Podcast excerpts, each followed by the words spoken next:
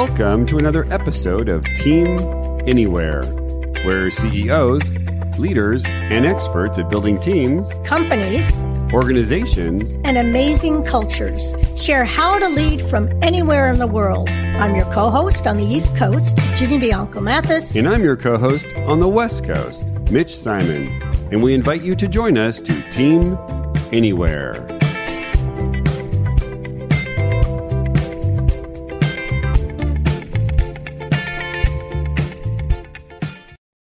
What makes long distance leaders great?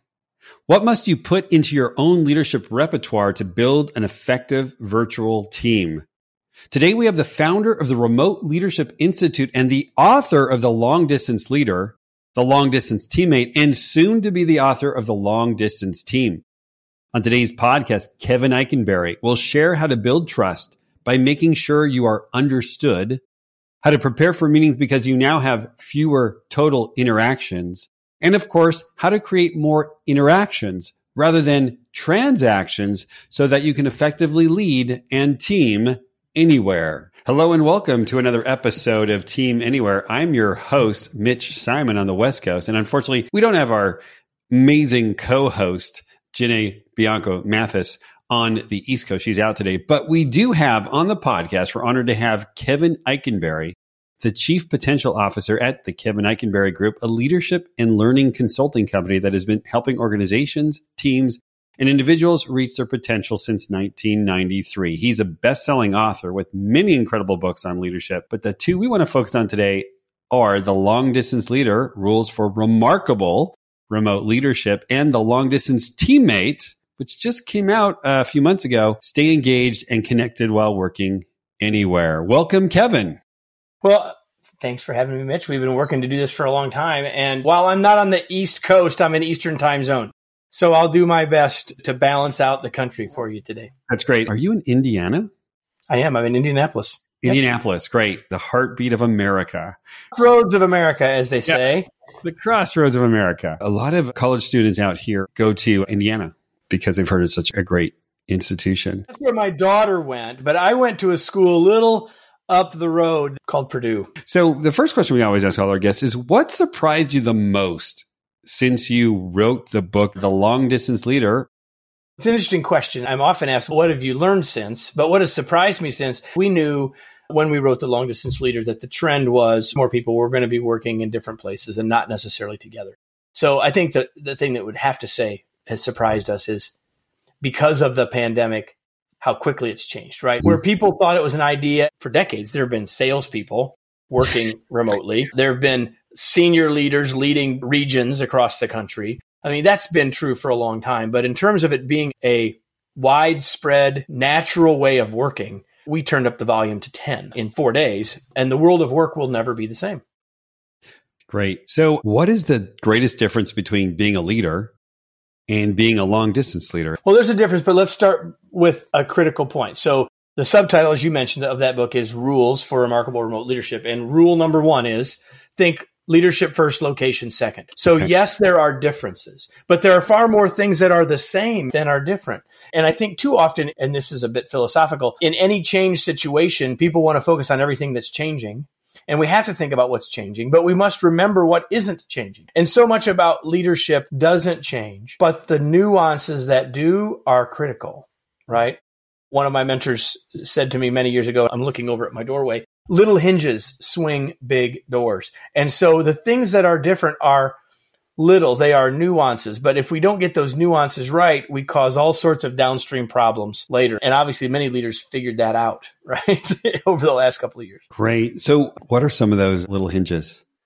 Sure. So I'll give you a couple examples. There's no such thing as a leader being highly effective without being a good communicator. But the need to communicate is greater now when my team is at a distance, whether it's all of the time fully remote or whether it's in a hybrid setting. So the need to communicate is more important now than ever. And we must now master a bunch of new stuff. We don't just need to be a good communicator in the conference room. We don't just need to be a good communicator in our one on one meetings, but we need to be able to do that mediated by a variety of technologies and picking the right technology, picking the right communication mode to use for a given situation. And we never had to think about that before. I'm going to talk to them or I'm going to send them an email because they're not here right this minute because I'm doing it in the evening or I'm sending it to 12 people. So I'll send an email. But now we have to think is it email? Is it a text? Is it an instant message? Do we have a phone call? Do we get on a web meeting? When we have our one on ones, is it with the camera or not? All of those things are things that we now have to think about because if we don't, our communication effectiveness goes down. The thing we have to remember about communication is that it's not about sending messages. It's about having our messages received and understood. So leaders forever have said, well, I sent them the email. How many times do I have to tell them? I shared that in the meeting. Didn't they follow? Didn't they read the slides? And the point is, it's not about what we sent, it's whether they got it. And we have to work harder than ever to check for understanding and to make sure we're using the right tools to get the right results. I love that. Share with us what that really check for understanding means. Because again, as you pointed out, it's, well, hey, I give a PowerPoint presentation. I called somebody. I sent an email. How does a leader check for understanding? And what are you seeing out there are best practices for leaders who you could basically walk up to them and they go, yeah, I know my people understand me. Like, what have they done such that has occurred? Well, the first thing is we got to talk less. It's like if you read a book that's really dense, paragraph, paragraph, paragraph. I get books all the time. You do too, right? And I open the book, and the first thing I do is I look at it and I say, okay, well, is that going to be readable or not? holy smokes, it's all words. There's no pictures. There's no bullets. There's no nothing. And a lot of leaders, that's how they're talking. They're just full on fire hose, rock and roll, buckle up, here we go. And what we've got to do is slow down. We've got to use story more. We've got to use repetition more. And we've got to stop and ask. So, what have you heard so far? So, what's clear? What's not clear? What do you need me to say more about? What questions do you have? That kind of stuff. I love it. What are some additional rules for being a remarkable remote leader? And also tell us a little bit about remarkable because you use remarkable a lot. So I want to know. I do a whole lot. Tell us why remarkable is such a remarkable word for you.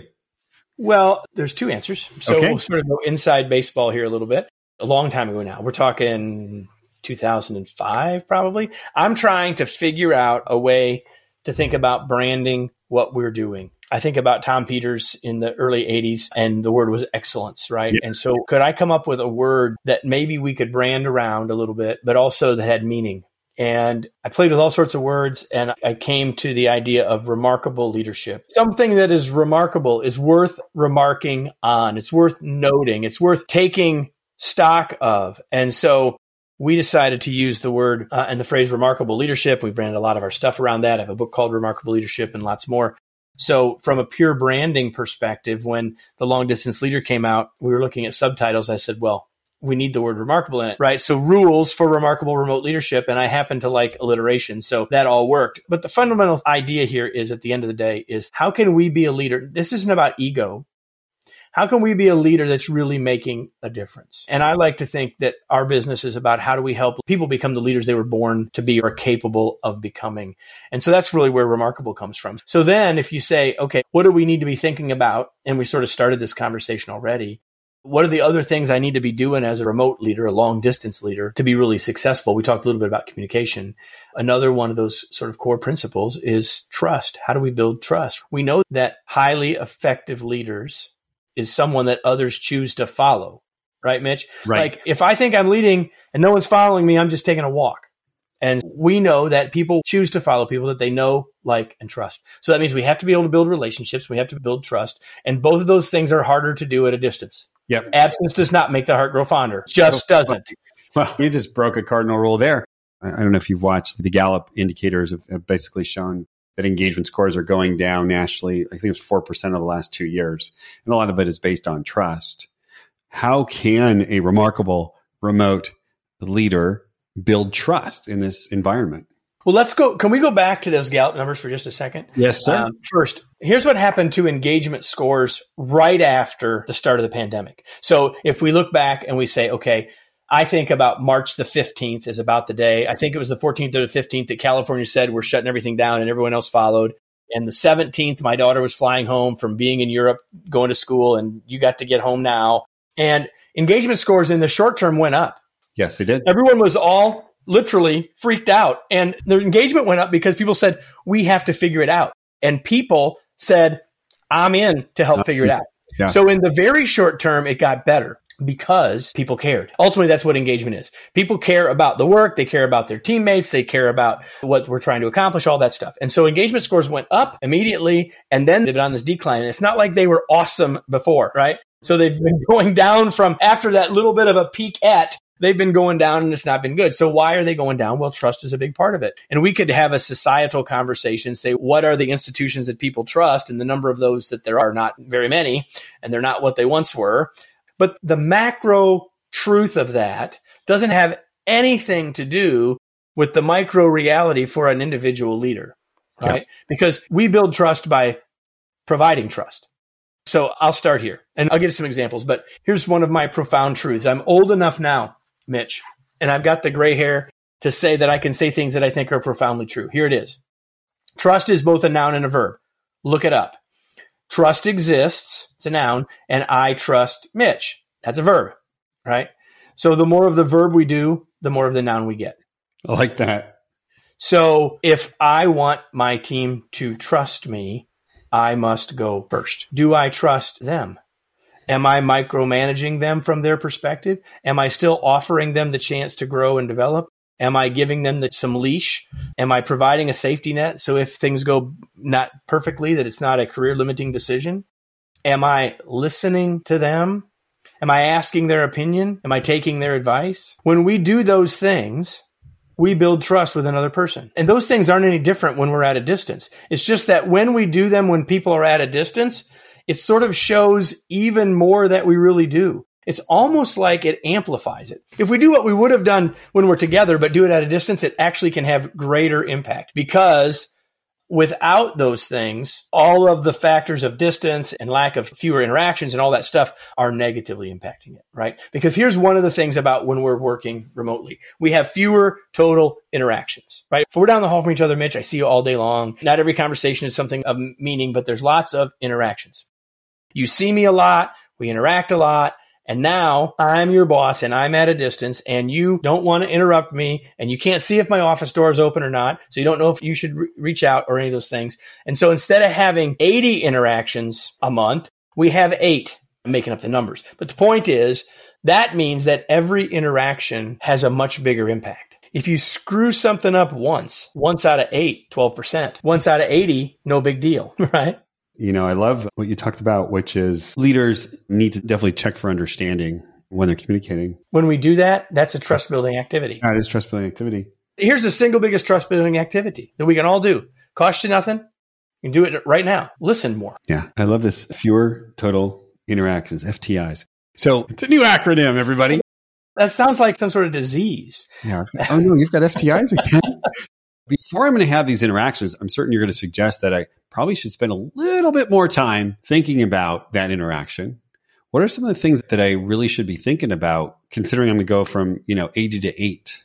I can talk about that a little bit, but let me just say this because there'll be less spontaneous, yeah. unplanned, serendipitous communication. Hmm. That means that more of them will be planned. Yeah. Right. And, which means that we can take a little time to think about them. Mm. What I have in front of me is yes. a journal. Okay and everybody on the team has a page and every time I'm getting ready to have a conversation with someone that I mean, not every conversation is planned this much. And I had two one on ones earlier this afternoon. And in both cases, I was on the page of the things that we talked about last. It has the list of the things that I might want us to talk about. It allows me to reconnect to the things, both the work and the non work that we talked about the last time we were together.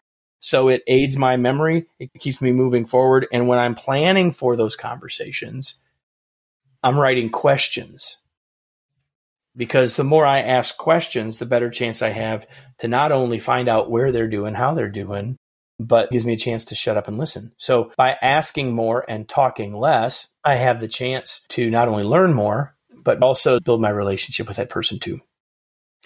That's great. For those of us who don't use paper, we could use it electronically, couldn't we? You could do it on Evernote. You could do it in OneNote. You could do it wherever. I happen to like pen and paper. I use all sorts of digital technologies all day long, but I'm a believer, and I think there's some research that supports that writing things down is a good thing.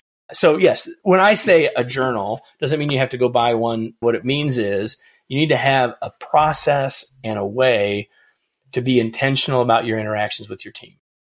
And another thing that I do, and just to give everybody context, there's 13 on our team. They don't all report directly to me, but there are 13 on our team. And I have what I call the rule of three. One of the biggest priorities for me as a leader each day, and I wear a lot of hats. I'm the owner of the business. I'm a leader of the team. I'm creating content. I'm delivering all sorts of stuff. I'm doing podcasts, all that stuff. But one of my tasks every day is what I call the rule of three. Have I had three interactions with team members. And by interaction, I don't mean work and weather. Talking about the work and the weather is not an interaction, that's a transaction. So, have I had a conversation where we went a little deeper, we talked about a little more, and yes, we probably talked about work, but did I get a sense of how they're doing? Chance to be empathetic, chance to find out a little bit about what's going on with one of their goals, chance to ask about their dog, a chance to ask about whatever, right? Three a day. Those don't all have to be on the phone or on a webcam, although they probably will be. We use Slack. In a Slack exchange, we actually shared a laugh. We talked about something. The conversation went beyond just the transaction. So that's my goal three a day, minimum.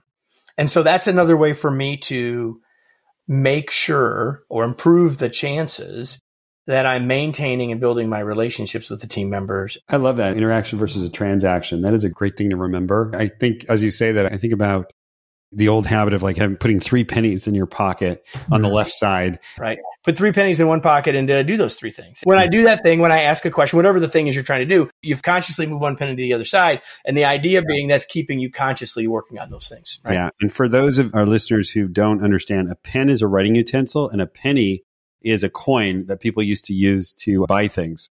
Okay. So now I want to move over to the long distance teammate, because a lot of the work that I'm sure you and I do is really empowering teammates to take on roles which are, you know, taking more responsibility for their own situation.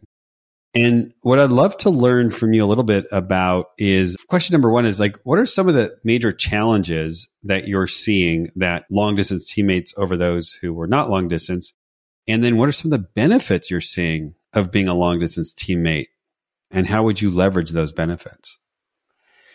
Well, I think the challenge is I mean, I, I, did a session earlier today with 60 folks who are individual contributors who are yeah. working some or all the time at a distance. And the kinds of challenges that they are mentioning are the same things we've heard for a long time, which is how do I stay connected to my mm-hmm. teammates? How do I build relationships, especially with the people that I never met because they've joined the team since we left?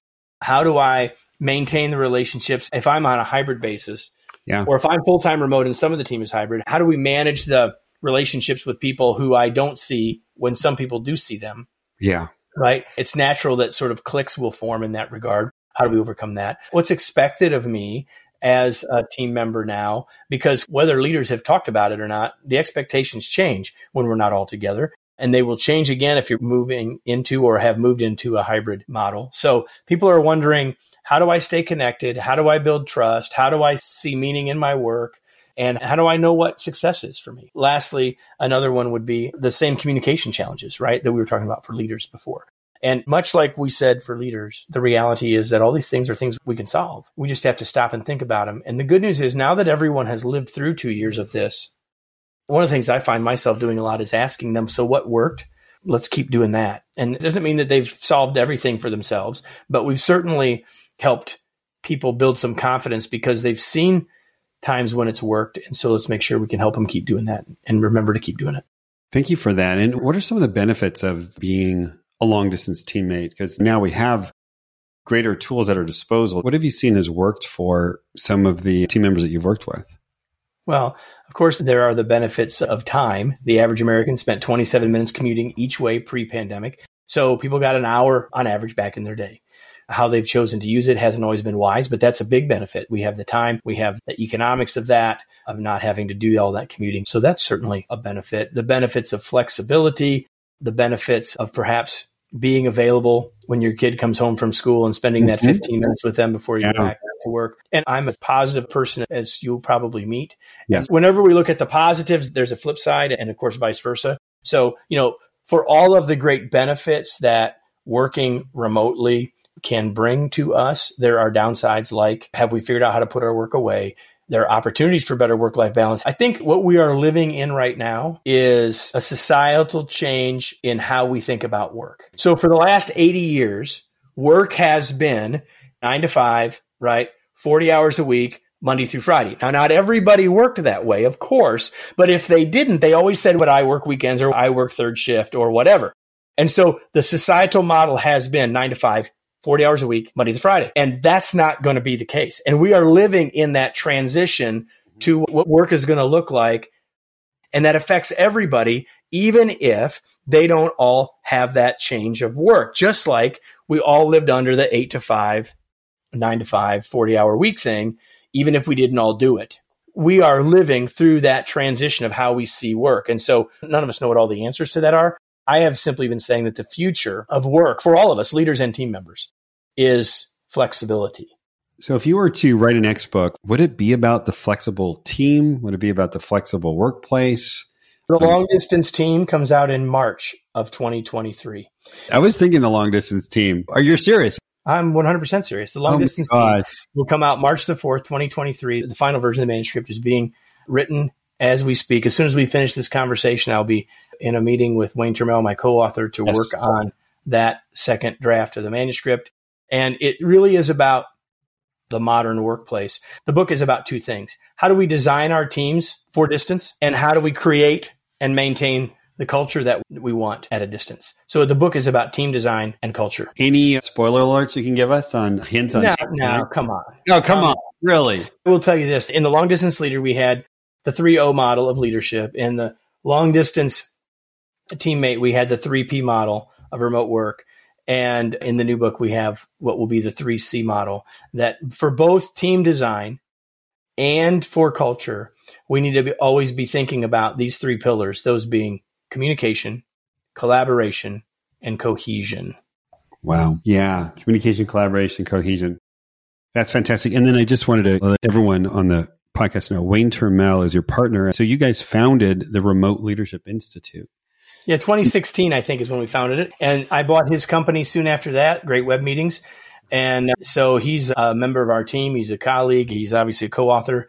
And we've continued to integrate everything about doing all this at a distance with the rest of our work around leadership. Great. Well, thank you for that. How can we find you? Because it sounds like you have your own website, you have the Remote Leadership Institute. What are the different ways we can find you? And maybe there's something else out there. Lots of ways to find us. Pick your social media channel. If you can spell my name, Kevin Eikenberry, E I K E N B E R R Y, whether that's TikTok or Instagram or Facebook. I would probably say LinkedIn is a great place to go because I spend a lot of time there. I've had the good opportunity to become a LinkedIn learning instructor, have a bunch of courses there.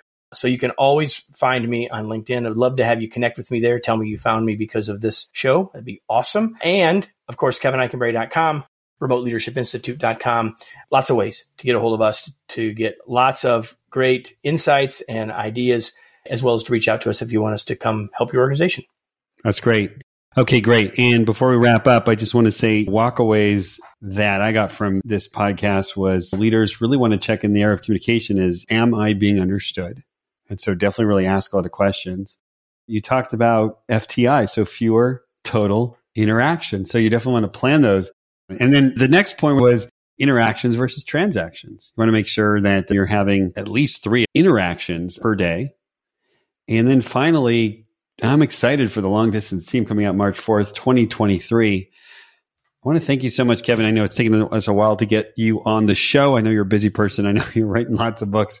We do appreciate you giving us all these tools and these insights. And we are definitely going to bring you back on in 2023. Music to my ears. Oh, yeah, I've been looking forward to this. And thanks so much for having me and for asking useful questions. And it's been a pleasure to be with you, Mitch. Great. Thanks so much. Thank you to our listeners. Please go out and share this podcast. Share this with your friends, your colleagues, your family. And we look forward to seeing you next time on the next episode of Team Anywhere.